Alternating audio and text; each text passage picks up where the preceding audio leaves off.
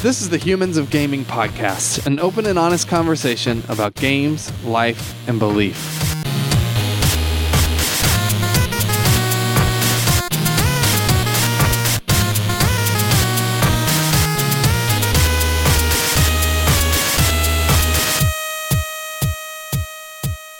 Hello and welcome to Humans of Gaming. I'm Drew. I am the chief content nerd at Love Thy Nerd and host of this podcast.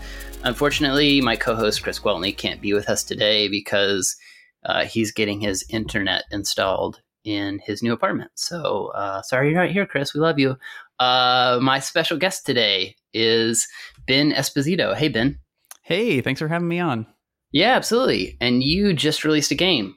I did. It's a game called Donut County. Uh, it's a game where you play as a hole in the ground, and it just came out for Steam and iOS and PS4 on Yeah. August 28th. And I don't know, correct me if I'm wrong, but I don't know of any other games about being a hole in the ground. It's the only one that has ever existed. That's incredible. That's got to feel good to make a game that has a a premise that nobody. I mean, there's so much like iteration of everything in the game space these days. Um, Yeah, and you know- you did it. I thought I was, yeah, I thought I was all alone in this, but it was like probably a month before I actually launched the game that there was like a clone that popped up on the App Store that was I saw that. Yeah. Yeah. And so mm, the Twitter account for Donut County used to say the only game about where you, the only game where you play as a hole in the ground, but then I changed it so it crossed out only. Yeah. So you, I mean, you're the first announced. Historically, I was Yeah. first, but I was not What- first to market. What can you do when that happens? Like, what is there anything? I mean, you just kind of, as long as their games like somewhat different, you can't really do much. Is there anything you were able to to respond to that? Yeah, with? it's it's really tricky. I mean, I think there are ways to pursue it, but they're very costly, and there's no guarantees that you know you'll get anything back. Uh, Yeah. So that's unfortunate, but also like on the other hand, I wish I could say like, "Hey, please don't make this game," but I also think it's a good thing in general that you can't just copyright like a game mechanic and tell Yeah. someone like, "Hey, you can't have a health bar in your video game." Right. like, sure. Yeah, it's been a it's been a test of like, do I feel Mhm. okay about the way this is playing out? And mostly, it's Yeah. been an experience of just like letting go and saying, you know what, Oh, yeah. it's fine, it'll be Mhm. fine, a- whatever. there's a, yeah, there's a fine line between um, like plagiarism and homage. I think Mm, that we have to figure out uh, because I mean, lots of games have, like you said, health bars or whatever. Lots of people have figured out more interesting ways to do health bars, and by basically borrowing an idea from another game and sort of tweaking it a little bit, making it better. And that's that can be like a really wonderful thing. right? Yeah, But- that's why we have some good, really good designs that keep getting better every year. Yeah, yeah, but you don't want someone, uh, you know, uh, a few weeks before you release your game, releasing a game called Bonut County. I was just like, come on, just give me a few weeks before you put this out. Like, just give me a head start. Yeah, what was it called? Hole.io. Oh gosh, So it, Yeah. in every way, it was kind of like a more to the point version of the idea. So I'm Mhm. kind of like kicking myself a little bit for over engineering my idea. And, yeah, you know, there's like so many concepts layered on top of each other because it's not just a game about a hole. You're like, it's about these raccoons that moved to the city, and it's about like technology and gentrification, and there's all these characters. And I'm like, wow, maybe I should have just called it Hole and be done. yeah, yeah, yeah. That's yeah. There's probably a or you could have done both. You know, first release Hole, so that way you can be the first, and then you know, then there's the Donut County game that's like you know more has a more has more layers and that that kind of thing. I've actually been joking um, with people about yeah, like not only making the game that you're going to make, but also making the clone, the really broad free clone of it as well, so you can like capitalize on the whole market. Yeah, I mean, you got to play the game to some extent because whoever released Hole.io or whatever, like they're playing the game. Oh, they're That- they're playing like a more advanced version of the game than I'm playing. Yeah. Yeah. I mean, there's whole companies that like their whole MO is to just release worse versions of something that's about to come out. Like that, that's what they do Yeah, because they know I they can make that, money quicker. Yeah, I mean, it, it works for them, and I forget that like some people are. I forget that it's a business, right? And like, there's Yeah. like certain there's certain ethical codes that I follow or I, I purport to follow that like are not uh they're not canon in business. Yeah. So Oh yeah. oh well. Definitely not. yeah. The canon of uh, video game business ethics is uh, boy, that's a whole nother conversation. I'm just digging. I'm just like I'm dipping my toe into this right now. So I'm just getting Yeah, started. Yeah. Yep. Yep. And learning the hard way.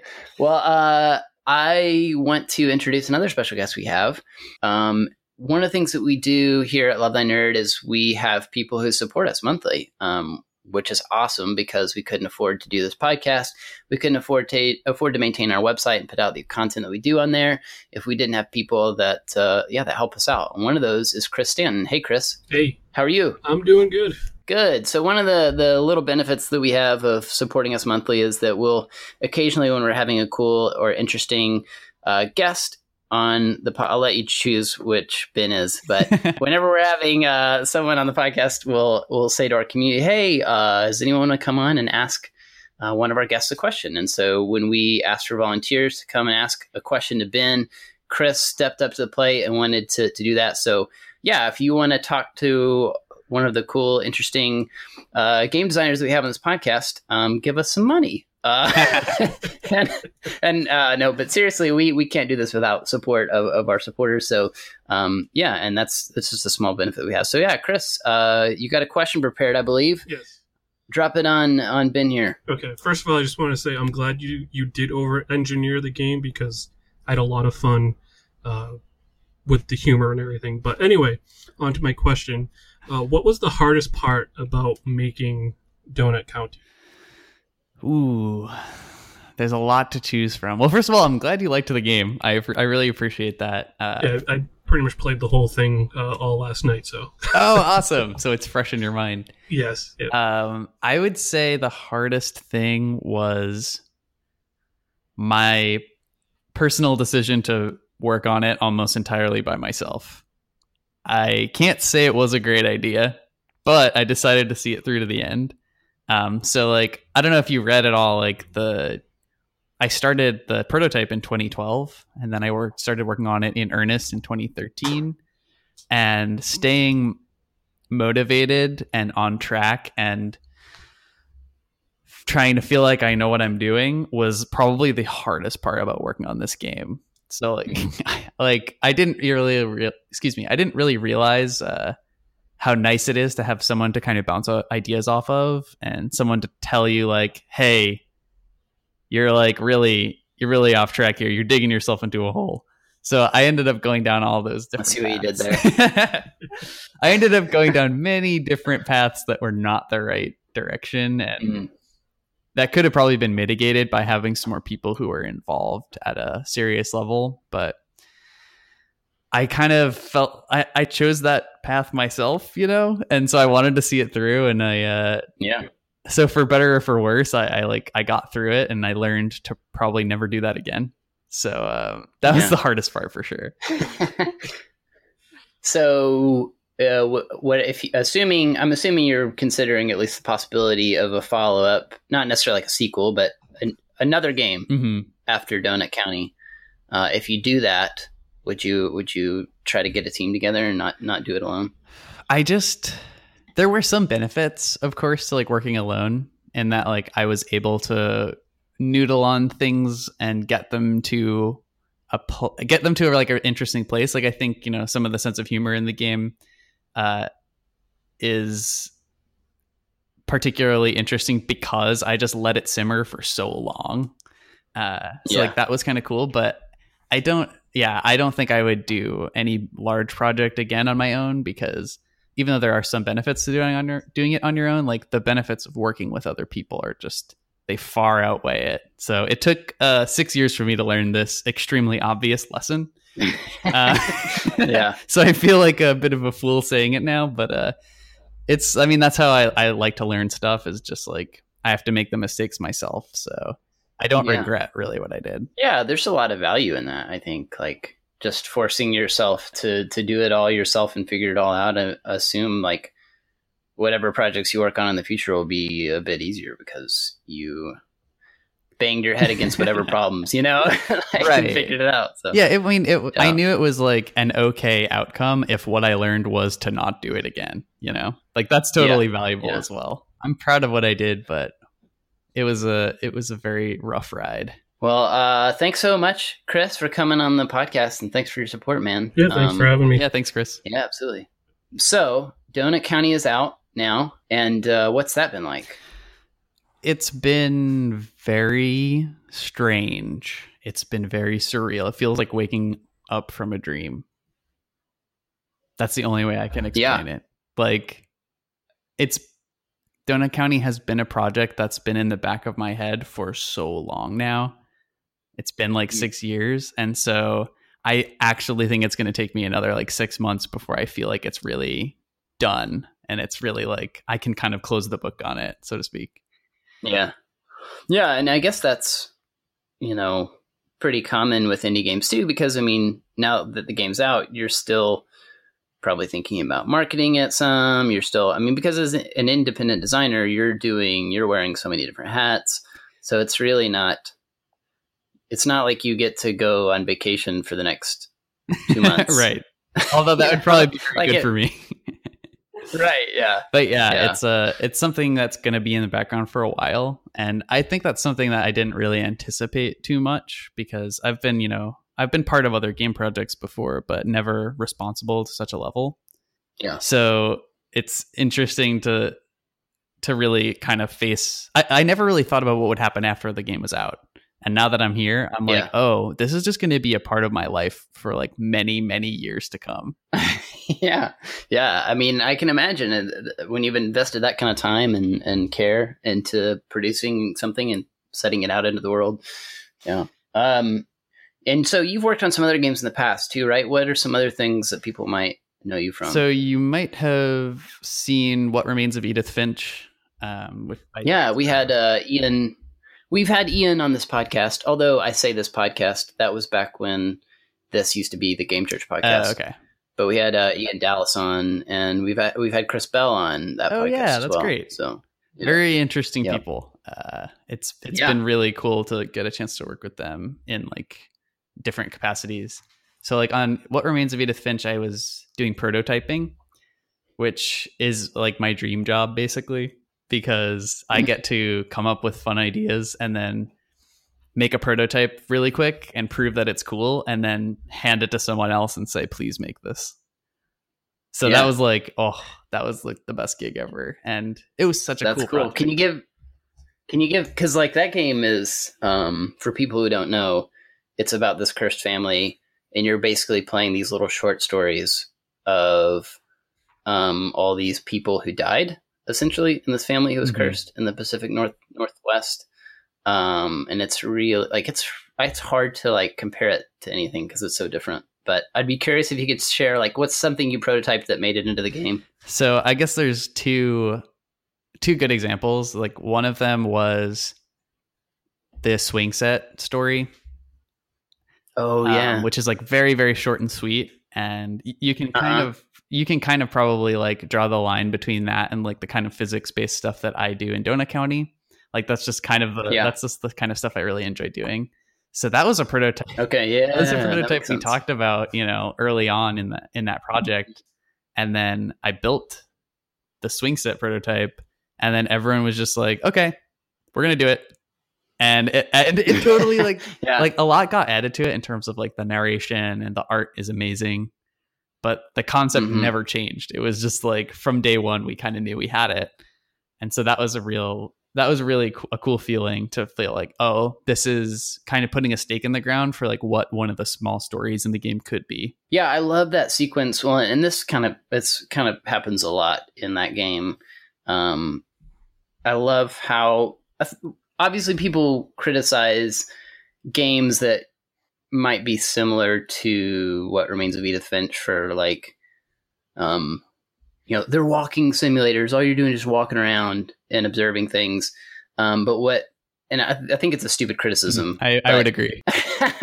but uh, but what I love about what remains of Edith Finch is it does a great job of like giving you some kind of simple mechanical things to do to input into the game that um, that flow really well with a with a, a robust Mhm. narrative, you know. And that's one where that motion um, really plays into the story. I don't want to spoil it for people, but plays well into that story that's being being told there. Yeah, I was really Um, pleased with how so- that came out. And like I think thematically, like a lot of those mini games worked really well because they all we kind of figured out a framework for how like that those mechanics would match with the stories because you know you're going to die at the end of all the stories. And so a lot of the mechanics ended up being like, okay, well how can we give you this like sense of agency over the environment that like you can Mhm. just take too far. And so like the swing set story is a Yeah, right. of that. It's about this Mhm. desire for more that ends up uh it ends badly for you in every case. Oh gosh. But yeah, it's not always depressing. Oh so. man. Yeah, I'm thinking back to some of my experiences with that game. I the bathtub scene. oh my gosh. That was the other one that I was going to use as an example that I worked on. Oh, because I was about to say I could res- I could accept any answer you would give except for the bathtub scene. but it's so obvious that I worked on it, right? Because there's like a frog scene also in Donut County. He's the frog's actually a very Oh, big yeah. component. I'm just a frog Uh-uh. fan. yep. There you go. That's all. It's just about the frogs. But in my defense, Anyway, it was a really abstract idea at the beginning that I didn't even really think about what the significance would be in terms of like the wider story. And I wasn't even Yeah. really thinking about like, I guess like spo- that's not really a spoiler for people listening, but like it's about a child. It's about a very young child, yeah. and it's about a very kind of Yeah. real um, anxiety that a lot of parents have. Yes. So uh, yeah, I've got kids, so that's why. so yeah. I didn't really fully think it through, and uh, it went through a lot of different iterations before it ended up there. So it could have been Yeah. worse, actually. yeah. No, it's it's a powerful scene. Like I, I sort of poke at like saying I hate it or something. I didn't hate it. Like it was really. I mean, as a father, it was super powerful. Like it's one of those scenes I'll I'll probably won't ever forget Mm. in a video game, which is rare. You know, most things we do in video games are super forgettable. yeah, yeah. So, um, so before what remains of Edith Finch, what did you do? So before then, I worked on uh, the Unfinished Swan, which was also Giant Sparrow, and Okay, I didn't realize. Oh, you had worked with Ian on that game as well. That's great. yeah, That's cool. I was a level. I was a level designer on it. Like Ian also Yeah. designed a, a, lar- a large amount of the levels in it. So that was actually Okay. my first industry gig. I moved out to LA Yeah. just to work on that game. Yeah, which is another game I would like wholeheartedly recommend to our listeners. Um, I, I loved loved that game. I'm glad you Um, liked it. Yeah, it's a, if you like the other games we've talked about, or my the game I'm the Donut County, the one I just made, you'll probably like the Unfinished Swan. It's like in the same wheelhouse. Yeah, it's a lot. We should say it's a lot less dark than what remains of Edith Finch. And Donut County's not really dark. Like it has some really strong. Um, like I think it has a strong message to it, but it's but it's uh very playful and as long as you're not thinking too much about what you're doing to the people's lives in you're, that game. you're just throwing them in the hole and destroying their homes, but right, right. you're not meant to feel the weight of that unless you kind of yeah you let it sit with you for a minute. And I think the bittersweetness of that is like something that's good about the game. Yeah. You know what it reminded me of, honestly? I don't know if you've Hmm. heard this before, but it reminded me of Hotline Miami. Whoa, how so? I've never heard Okay, this. so um so obviously Donut County is a happy game with like cute woodland creatures uh and uh and goofy text messaging and lots of humor. Um so Hmm. it's not a murder sim in any way. Uh but so my favorite thing about Hotline Miami is so for our listeners who don't know, Hotline Miami, you basically bust it, bust into these various buildings and kill everyone in there and then leave. Like that's that's a level. that's one level in Hotline Miami, and it's like a top-down shooter kind of thing. Um. Anyway, just trying to frame it for our listeners, but uh, that's that's a good explanation of it. so at the end like you're and it's very like you it's hard and you have to be dialed in. It's one of those games that kind of puts you in the flow in a flow you know? Um Right, right. and so you're like dialed in super focused because you've got to to kill all those guys. You can't you you basically have like one or two hits and you're dead. Um so you're just totally bought in whether you and you're not thinking about what you're doing right? You're just totally bought in. Right, right. and then at the end the the the whole time this like super cool uh like kind of techno i don't know what you call it um it's like a dirty techno music that's like really appropriate. It's playing the whole time so it makes you feel really cool. Um hmm It sounds awesome. yeah and then but once you've killed the last enemy it just goes it's just like this dull drone and you have to walk through every all these enemies that you killed and it's just this like bloodbath that you're walking through. Um, a lot of people are going to judge me probably by, sharing this that's okay. Um, but uh, then you go to the end and it scores you. So it's like you sort of have this moment where you're like oh my gosh i just i just Wow. like committed these horrific acts and now i'm being like judged on how how effectively i did them. That was such a powerful moment of that game. yeah. Yeah it's super it's one of the best to me it's one of the best like subversive moments in games Mm. that i've experienced where you're sort of elated at how well you did and then you sort of have to go like oh my gosh that's so gross that that i was so dialed in and also derived so much pleasure from this um so Yeah, no, that was and it's also part of that's just part of like this the way the game's built. It's not like a story beat. Yeah. That's just the end of every time you kill everyone. Right. You just have to like walk over their bodies to leave. Yep, yep. It's great. I I love that you don't. It does the the, level. The game just doesn't just end. Like if if it just ended, like if the level was just over and you immediately got scored, it, I would not. Like I wouldn't remember that game. You know, it'd just be another That's like a good point. like shooter game or whatever. No, that's a good point. And I actually didn't think about the comparison, but I was actually trying to do something similar with some of the levels in my game. Yeah, yeah, because the basic beat of Donut County. Well, I maybe should let you share it, but you know, you you the goal is to suck up everything on the map on the game Mhm. into your hole, and kind of like everything you suck up, your hole gets a little bit bigger, a little bit bigger, a little bit bigger until you can Right. suck up someone's entire home. And it's all these cute little, like we said, cute little woodland creatures. So it doesn't feel like, and they don't seem, they don't really get mad at the time. They Right, yeah. They might look at the hole, but they're not like yeah, they might see the hole coming and like shut much. their window, but they don't like they don't run away. They don't curse at you as they're falling down into the hole. It just so you you're like, oh, this is fine. This is fine. But then right. but then you're scored. The game sort of scores you, kind of. You you gain experience points Right. for presumably for how well you. I don't actually know how that works, but I'm assuming. Is there any It's extra, actually, like, like- Is it always the same amount, or is it? It's completely arbitrary. Okay, Yeah. I It's thought like it might be. But I liked the illusion of thinking that it had to do with something. How well I was like sucking things into my hole.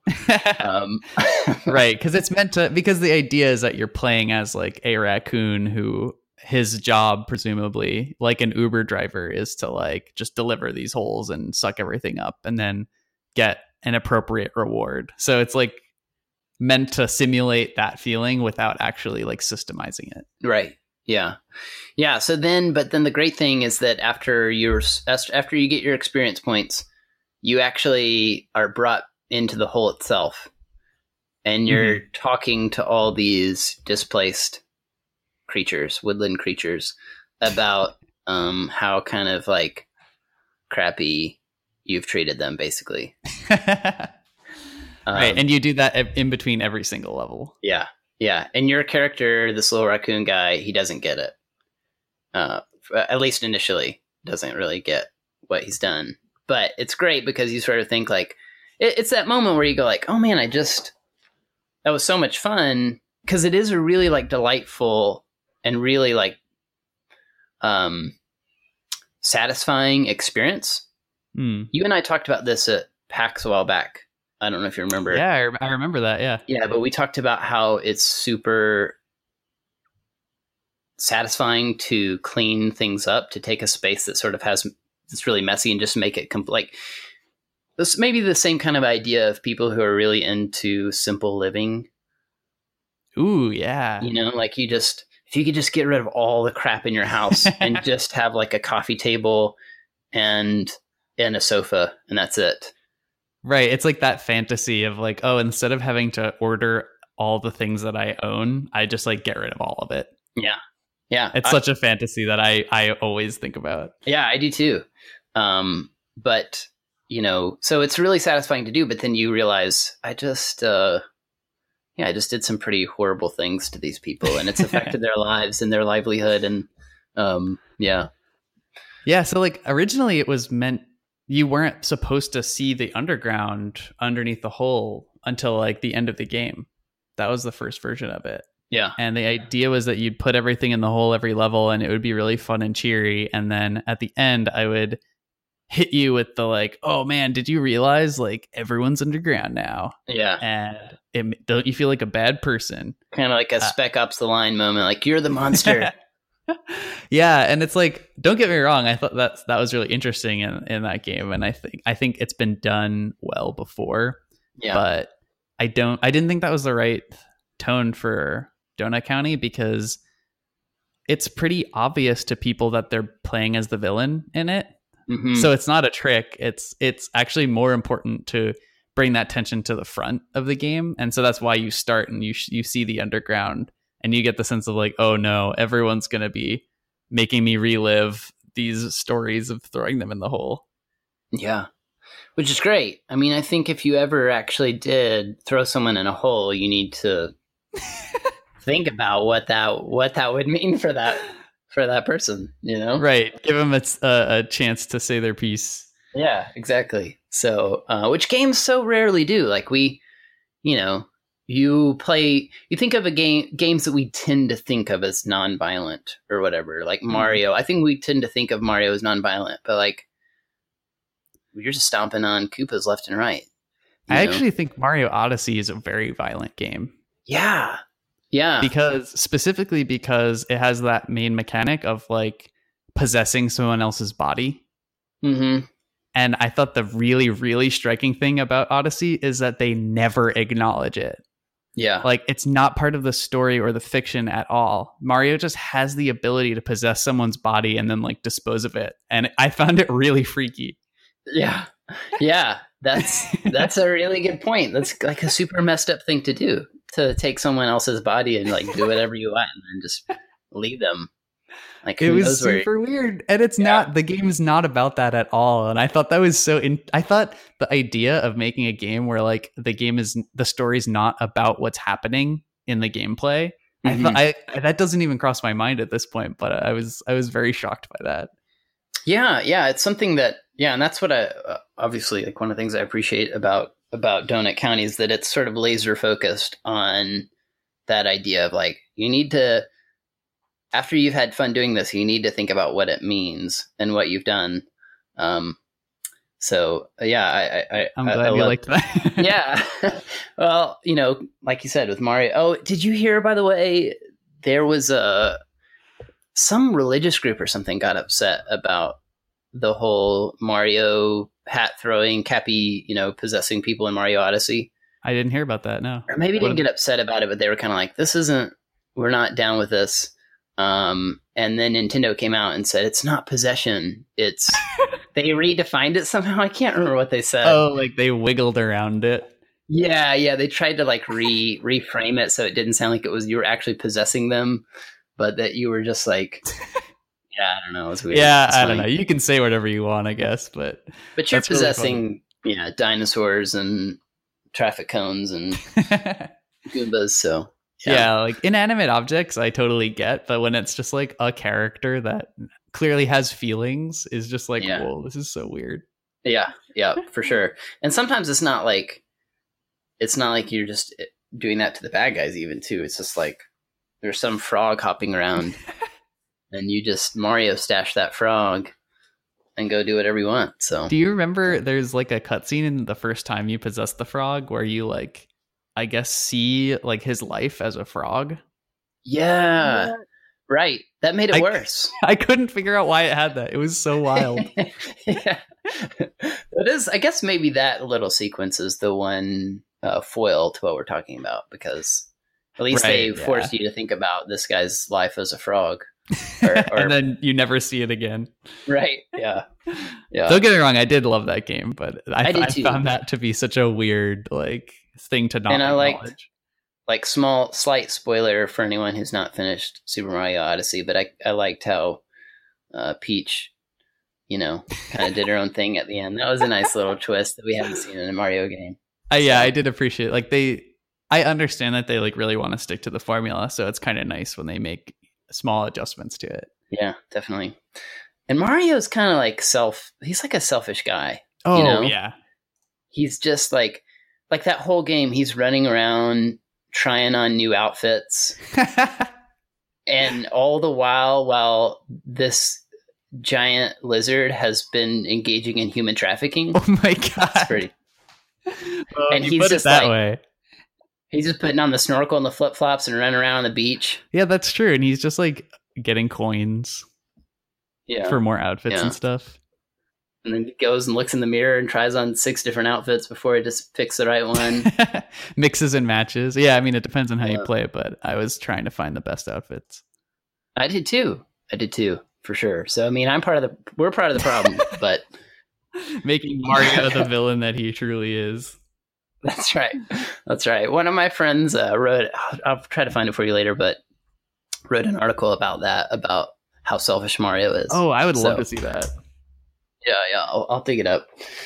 But uh, so anyway, um, any any other games you'd mentioned before um, uh, Unfinished Swan that you were part of that you that you worked Um, on? I worked on some smaller games before then, back in the world of free indie games and various blogs Yeah. like that. Um, I also was part of, well, I still am part of this group called Arcane Kids, and we make yeah, um, subversive games. Uh, we like colonize IPs, I guess is our thing. Um, so we Okay. have the we own the domain name bubsy3d.com and we made a Bubsy fan game uh, about art and how um, to appreciate art. It's based on a it's based on a trip we took to LACMA in LA uh, to the James Turrell retrospective. So we recreated that. Um, and Oh, then cool. we also made a game called Sonic Dreams Collection, which is a notorious Sonic fan game. Uh, I've heard of that one. it's a it's Yeah. a handful. It's a lot. Um, and we've made Yeah. a bunch of other games uh, as well, but those are some of the ones that people might have heard of. Um, so uh, what we do like to we've talked a good bit about Donut County and and how selfish Mario is. So we do want to hear from you uh, about your background and your upbringing and all that kind of stuff. So where did you grow up? I grew up in New York. I grew up on Long Island, in the center Okay. of the island, so the suburbs, basically. Yeah. Okay. What was that like? It was. I had a lot of time and space to think. hmm I was the sec. I'm the second child. My parents had two kids. I have an older sister, and she got a lot of the uh, attention, and I was very thankful for that because I loved to space out and do things in like very solitary way and just like doodle in a notebook or make little games for myself. So Mhm. I was kind of thankful for the fact that like nothing was going on in my neighborhood at all. Yeah. So that I feel like that shaped that shaped me in a lot of serious ways, and I think being like the second child definitely influenced that as well. Like where my parents were just like, ah, whatever, he seems fine. Like he can just Yeah. if he if he I guess if he wants to be on the computer, he says he's doing something. He says he's making something, but I don't know. Yeah. That's interesting. So they never like cuz I grew up playing video games and stuff um and I think it was always at least something of a point of contention with my Mm. parents. So they were you never got the sense that they're like, hey, he's in this computer stuff and we're not too sure about that. I wonder if it was me just tricking my parents into thinking I was like doing something productive. I can't totally tell, but uh, it actually wasn't a problem until high school when I had a really serious, you could call it an addiction to like Counter Strike because I Oh, was wow. playing every day and I would actually like get up early before school so mm-hmm. that I could play for like an hour or so. And Yeah. I wouldn't do that for anything. So it's like I clearly had a problem yeah. because schools, I don't know, I have to get up at like 6:30 to go to school. So I was getting up. I don't know. It was it was a real problem and honestly mm-hmm. It became like a big deal in my family because I was my grades were suffering because of it Yeah. and I just had no motivation to work to do any like work outside of school. Um, I never did my homework, and all my family was just like, "Wow, Ben's like a real, he's a real lost cause. He just keeps playing Yeah. those video games." And uh, so how it was how bad. did you break the the the spell or the addiction or whatever? Would you call it? A, you said you would call it an addiction. Do you think that's fair to say? I think it's fair to say because I really relied on it. Um, yeah. as just like oh my way of dealing with anything was just to be like well whatever let me go play video games Right. and you know i wasn't really getting that much out of playing it like it was social but it was just a bunch of random people who i had met online Mm-hmm. and we would never talk about anything of substance with each other right. i was just trying to like be the top in the server for like desert eagle kills or something like just a huge waste Right. of time Yeah. um so How high did you get? oh i was number one for desert eagle kills Oh, wow. That was my- I don't know what that means, but it sounds important. it's a big waste of time because uh they had like so you could there was like server wide stats for like who's the top at killing people with this gun and there's like some obviously like best guns in the game and because i knew Mhm. i wasn't good enough to be at the top of those i would just pick the worst guns so that i could be at the top Yeah. of the server for all of them there you go.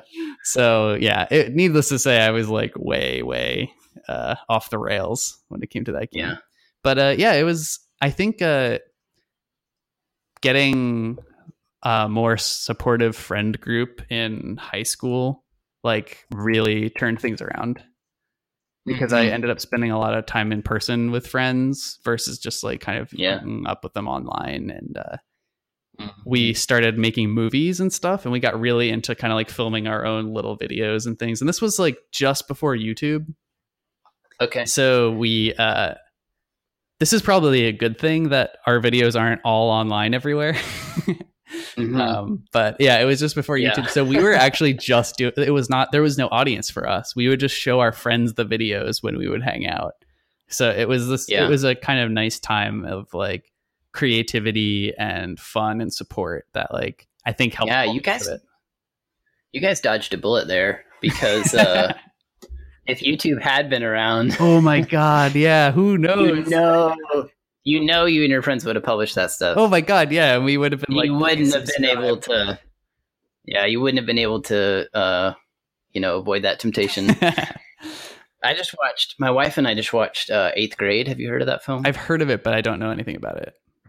you need to go check it out. It's uh it's about this girl in the eighth grade, but she she struggles with like anxiety and she's not popular. She's like most of us. It's like most of our experience in eighth grade, except for like a very select handful of people that were like quote unquote cool or something. Right. No, this sounds But, like uh, relate to it. Yeah, and she makes YouTube videos about trying to be like giving people tips about being confident Ah. and and how to make friends, even though she doesn't really have Oh, any. that's wild. Um, yeah, it's really interesting, and it's made by a YouTube guy, uh, Bo Bo Burnham. oh yeah, I'm a familiar comedian. with him. Yeah. yeah. Oh, that's yeah. really It's uh, yeah, and it's it's like startlingly, I think, probably accurate to what the experience of the eighth grade's like. Oh, that's Um, why I gotta check that out yeah. because I can I can definitely. Yeah, I'm-. Yeah, I made um. I'm glad YouTube wasn't around either when I was making videos in high school with my friends. because we made uh we made we were kind of sort of into professional wrestling um oh, that's amazing. and we made our own like backyard wrestling club videos so Oh, that's so Yeah. good. So you just had like amateur oh yeah wrestling. yeah there were like ketchup bottles involved and things like that. um, so yeah, it was. That's great. Like it's a great that's a great project, but it's also like not something that you really want Yeah. evidence of Yeah, yeah, outside of your home. yeah. I often think it, my when, I, sometimes when I see YouTube videos and stuff, I'll be like, I hope I don't ever somebody doesn't ever send me one of those that they uploaded. but, uh, but yeah. I know that feeling. you know. So, uh, what uh, in your growing up was was religion a part of that? Did you grow up in the church or religious family in any way? I was raised Jewish actually. Okay, I was going to ask that because I believe your your Twitter is Torah Horse. Is that right? Yeah, yeah. So I always wondered Uh, if that was your background. Yeah, it that's how I was raised. My mom is Jewish and my dad converted. Um and so she is definitely more um interested in being involved in the community and like give, making sure I had an education. Yeah. Uh that way. And my dad was kind of like uh supportive of it, but he wasn't I don't know. He was just kind of an outsider to it. So Yeah. he he was part of it, but uh, it was definitely my mom's side. Kind of felt like he came to support her. Yeah, yeah. Okay. So it wasn't like there wasn't tension there really, but she was more interested in it than So did you grow up going to the synagogue and were you bar mitzvahed and all that kind of stuff? Yeah, the whole nine yards. Like I would go um, to the synagogue. I did Hebrew school where we learned to read Hebrew but not understand it, which I always thought was extremely confusing. That is weird. Yeah, I agree. Yeah, I would. There were a lot of um, there are a lot of things about that my like Jewish education that didn't make a whole lot of sense to me. Mhm. Uh, especially that like where we just like kind of wouldn't get answers for a lot of stuff, and yeah. I was really interested in in in like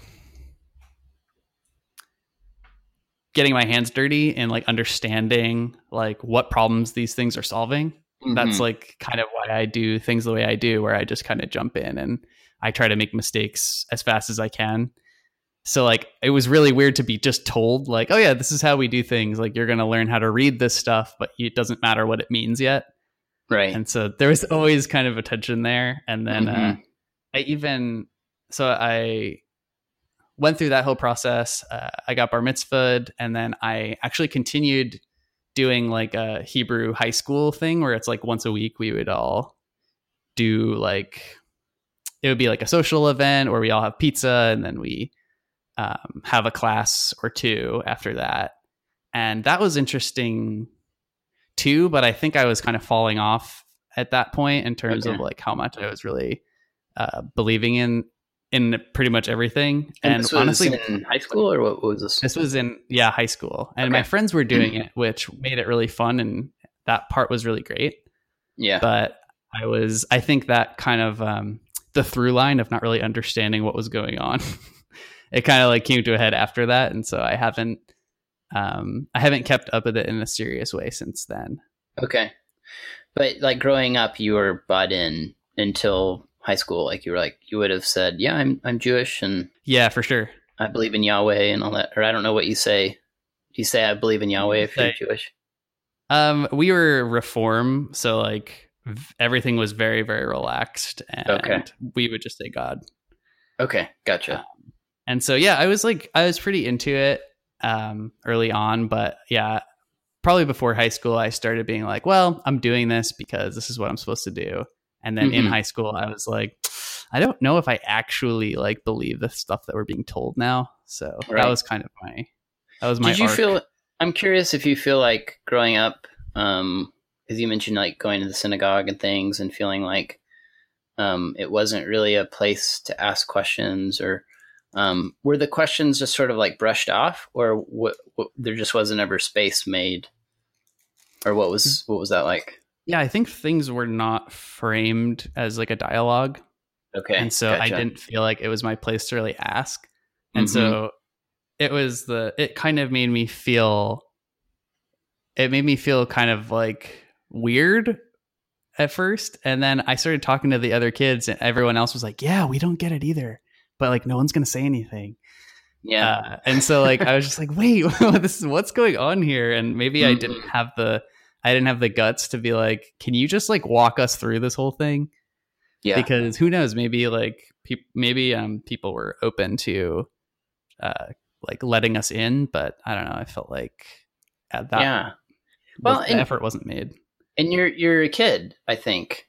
And what I mean by that is you don't really know what's appropriate as a kid, you know? That's a good point. Um, yeah. I think about that with my kids because I my background is I'm a I'm I'm a Christian and I want to raise my family that way, but I also like Mhm. really want to make sure my kids know it's okay to ask questions and it's okay to doubt Yeah. things and um so like and I notice this with my kids too like my my daughter is like probably for lack of a better word my 7-year-old is like way more hardcore Mhm. About her her faith Really? than me. Yeah. And I think it's because well, it's because she's like, well, this is mom and dad's like what they believe. And so like I don't want to be Oh. all about it, you know. Um That's interesting, right? There's like a justification. yeah. So I And so like why not achieve it? yeah, so I find myself like going like trying to like introduce questions to her to like not to doubt her faith necessarily or something, but just to be like funny. I want you to think through this and like don't just don't just like buy it hook, like, hook line and sinker because because this is what we're into. Um Oh right, yeah. It's like you're I think you just become more resilient when you are used to the uncertainty. mhm. Like I think it's so much easier to approach any situation when you're used to when you have kind of in the back of your mind like, well, I'm not going to believe this 100% until I can really wrap my head around it and I can, you know, I can poke at it and I can feel like Yeah. comfortable Uh-huh. and yeah because like i don't know I've, I've always i always get burned when i'm 100% into any particular idea Yeah, yeah, we need space to to struggle with things and try to figure it out. And um, yeah, I think yeah sometimes you want to arrive at the answer yourself too yeah, definitely. And I think like sometimes the churches really like churches, um, you know, whether they're synagogues or Christian churches or whatever, sometimes they're not great places for that. Sadly, i would agree with you for, for that yeah, i, I kind of wish that there was things were kind of laid out differently and there was more of a dialogue and i could feel comfortable asking the questions that i really Mhm. desperately wanted answers to yeah, yeah, yeah, it's huge. So yeah where do you where do you land now? Do you like would you call yourself Jewish on some level or i do yeah like religiously? I mean, I know like that can mean culturally and like those can be two separate things. I guess. Right. Yeah, they can be two separate things, and I'm definitely, I would definitely consider myself like culturally Jewish, but I think even though I've kind of pushed away from it when I was younger, I Mhm. still feel that there, I do have like uh, closeness to it, and I do feel like I am something I want to do when I have kids is get more in touch with it and like have raise them Jewish because I think that the I think what I got out of it was really valuable. Yeah. And I also think like continuing that faith and the culture is super, super valuable as well. And I Mm. think that's kind of why my mom was so gung ho about it. And I didn't understand it for a long time. But like now that I have kind of a bigger picture of the world and like the history, I'm just like, oh no, there's not that many Jews out there. Like I thought this was like a big thing and it's not anymore. Like Yeah. because I grew up in this community where it was like, yeah, whatever, it's not a big deal. But like, kind of seeing the bigger picture now, I'm like, oh, she was actually trying to preserve something, and that's something I can really I can get behind now. But it, it took a really long time. Mm. Yeah. Yeah. So I guess you're at a place now where you're more appreciative, I guess, maybe than you were. That's that's interesting. Or it seems like you have a lot more uh, affection for it now than maybe you did when you were younger. Oh, that's for sure. Yeah, like Yeah. there was a t- like I mentioned the time in high school where I was we were learning about something that was happening in Israel and I remember talking with my friends about like why do they why do they tell us to support Israel without being critical of it? Mhm. And there was no answer for us even when we did bring it up. And we were like, well, this is this is garbage. Like this is just propaganda. Yeah. and I see things differently now, but I definitely like that that question is like still still deep. in Yeah, there. it's weird. That's a thing amongst evangelicals too. Like the whole Oh, yeah. blindly support Israel no matter what kind of narrative. Because it gets it's not that simple. right. Yeah. Yeah. And uh, there's still people I know who, if I even, you know, in Christian circles and stuff, that if I even sort of being like, well, I don't know if this, if what Israel's doing here is really a good idea or not, we'll just sort of lose it and be like, how can you? Right, and there's like no conversation about it. Yeah, and it's one of those things I still don't understand, even from their perspective, because I guess it goes back to that whole thing of of not really creating spaces where you can dialogue or question things. Mm. But Well, do you wonder, do you think maybe it's people who do actually have some doubt already, but it's too inconvenient for them to ask the question? Because that's kind of how that's my read about a lot of that stuff. yeah, no, I think I think you might be right because, um, yeah, it is a lot simpler to just sort of stay with the narrative. Um, Right. Yeah. I think that's a huge problem in our in our culture right now. It's like, I mean, that's a whole other discussion, I guess, but. but yeah, I, I think you might be right because that's the short answer. Right. And it's like once you invite the discussion and you start opening up the problems and you see the complex or you lay out the complexity of it, I think it's harder to just operate on a daily basis. So I can to- Mhm. I can actually understand to an extent like why how you'd get that way, but I feel like it's like though there's so much kind of like pain in the world that like you might as well just kind of like open your eyes to it and say, all right, well, this is how it is. We're gonna have to deal with it piece by piece. Yeah, yeah, yeah. I've got this, you know, worldview that works for me and my family, and at least as far as I can see, it's working. And so, um, yeah, I think it can be scary to open yourself up to those things uh, for a lot of people. Um, It's vulnerable. but I just, yeah, but I find it to be, um, like I just, I don't know, I can't not question things and not, uh, you know, um, I, and I guess, I guess maybe I found, you know, and and I, and I have in some, and even some Christian contexts, I sound like I'm like criticizing churches and religious organizations. I don't mean to because there are places there are religious organizations and there are churches in which it's okay to ask those questions and have those dialogues. right. Yeah. Um, but uh, but finding them is like to me in my mid thirties now Mhm. is one of the most important, per, like one of the most important things to me personally, like as a human being. oh, that's interesting. Are you like, are, how do you like find a place like that that is convenient enough for you to be a part of the community? Yeah. Um yeah, that it's hard because there are certain things that you don't want to talk about in religious circles because if you do it, they're sort of like deal, deal breakers, right? that's interesting. Um, yeah. and you'll get sort of like ostracized or kind of told you're not really in the in group um i guess and it and it's different with every every group i think this is going to sound like super um tooting my horn kind of thing Go for it. It's your uh, but- podcast.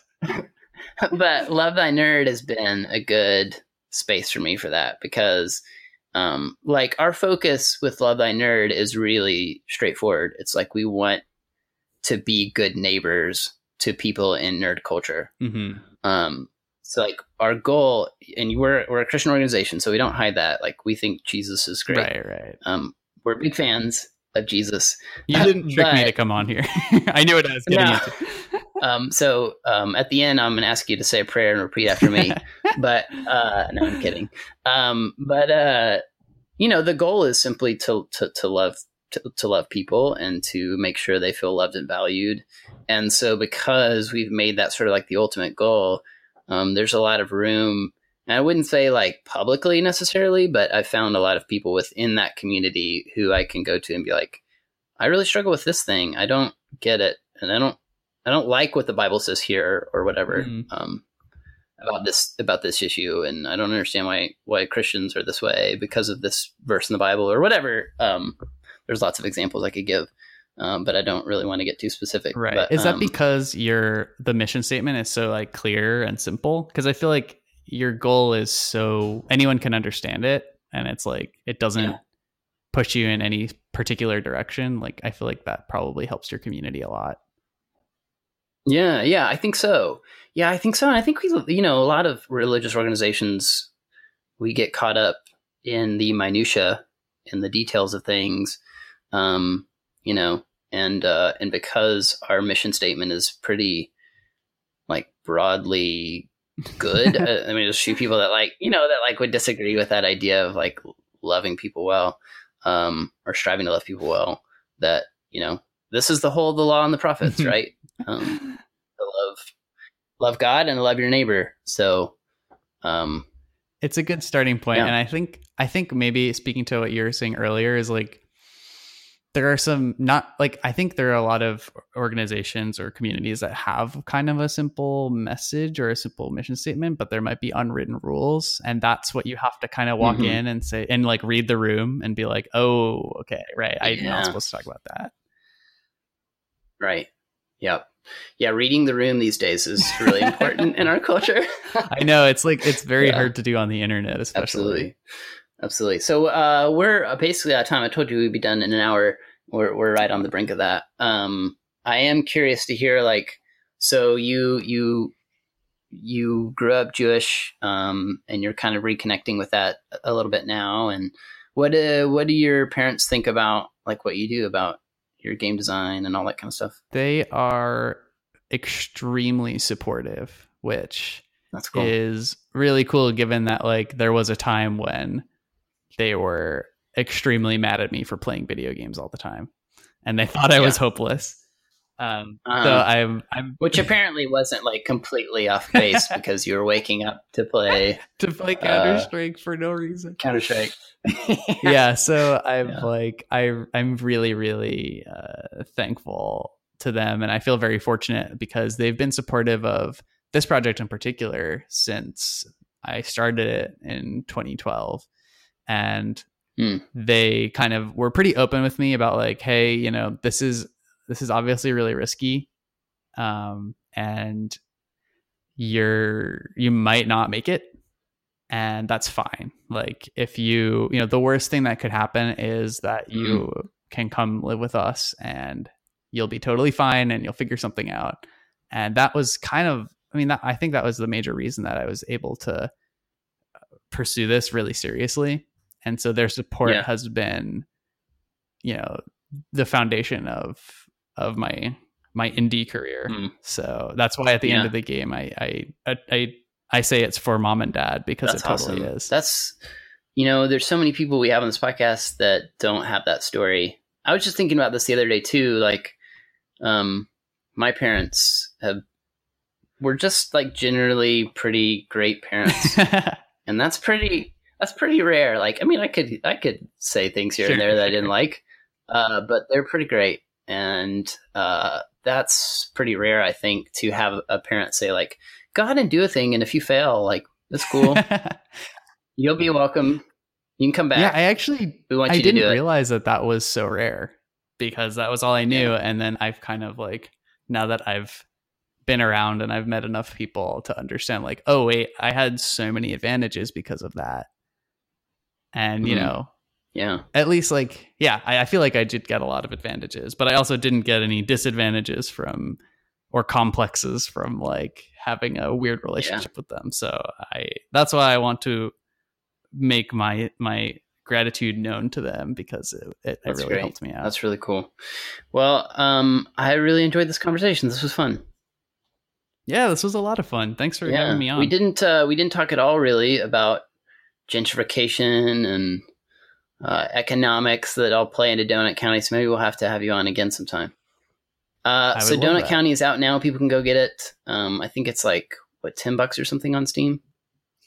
Eleven. It's 13 on Steam, but it's on sale for the launch. Okay. Um, you can also get it on GOG.com if you don't like DRM. And then you can get it on iOS uh, for iPad or iPhone or the Mac App Store or PS4. Okay. So it's on it's on as many things as I could reasonably handle. yeah, yeah, that's cool. Is there a way for people to buy the game that gives you the most benefit that you won't want to mention? I Or you're maybe not allowed to say. no, I mean, I actually don't know for sure if there's any significant difference. Um, I would I would encourage you to play it on something that you're most comfortable with. I know a lot of people do ask like, "What's the best experience?" And I, for better or for worse, I tried to make it so no, there would be no advantages to playing on one over the other. There you go. But uh, yeah, so like I don't know if you like if you have an iPad, iPad's great. Yeah. Uh, if you like playing on your couch, PS4. Cool. Um, and there's like you know, you can get free stickers on iOS if you get it there. So there's a you can pick whatever bonus you Yeah. want. There's a platinum trophy on PS4, There you go. Nice. which people love. For those weird completionists, I don't understand them. But I love dipping into their community and like seeing how important the platinums are. So I'm like, ooh, okay. Yeah. I'm glad I could be part of this. yeah, yeah, that's cool. Um, and uh, people can follow you on Twitter at Torahhorse. Yeah, T O R A H horse, one word. Cool. Anywhere else people would uh, look for you online that you want to mention? If you're interested in my other work, you can check out torahorse.com. And that has kind of a big list of all the games that I've worked on in the past. cool. I know you're like just you just released Donut County, so any idea or anything you can say about what's next for you? I need to take a break first. That sounds that seems healthy. That seems. I have wise. some reactions and like I'm just like, oh, I, I need to do this because I don't want to make the same mistakes again. But uh I need some time for the dust to settle Yeah. so I can like be reasonable about what I'm what I should be doing. Yeah, because if you had said, "Well, I'm going to go do this," then all of a sudden Polygon's calling you, and you're like, "What?" anyway, so right, and I'm gonna regret regret ever going in that direction. So. yeah, Trying to right. get some space. Yeah, that seems healthy. Cool. Well, um, definitely would encourage our listeners to go check out Donut County. Um, I uh, I just giggled the first couple levels I played just left and right. It's really funny. It's really got a, a warmth to it. That's, but it's also like we said, subversive and makes you think about what you're doing, which I love. Um, so definitely go check that out. Uh, you can follow me on Twitter. I'm Drew Dixon82. You can follow Love Thy Nerd on all the social medias. Just search for Love Thy Nerd. If you want to join our community on Facebook, we have a, a pretty vibrant Facebook community called it's called Love Thy Nerd Community. Go search for that and join it. You can find some like-minded nerds and nerd out about nerd stuff. Um, and uh, otherwise, check out the great articles uh, at lovethynerd.com. Um, also, be uh, on the, or, or go check out the free play podcast. So, uh, Humans of Gaming is one of two podcasts that we currently produce. We're actually working on some new ones that I'm excited to announce soon. Hopefully, one new one at least that I'll be able to talk more about soon. So, be on the lookout for that. Uh, go rate and review us on iTunes. Um, that helps us a ton, or Stitcher, or whatever podcast platform you use. Uh, and uh, yeah, thanks so much for listening to Humans of Gaming. And Ben, thanks again for coming on. You have been listening to Humans of Gaming, a production of Love Thy Nerd. If you have enjoyed the show, don't forget to like, rate, and review the show wherever you may be listening. Don't forget to check out our other show, Free Play, featuring discussions of complete randomness involving gaming, community, and whatever hosts Bubba Stalkup, Matt Warmbier, and Kate Katawaki deem worthy of your earbuds. Theme music by Jay Tholen and used by permission.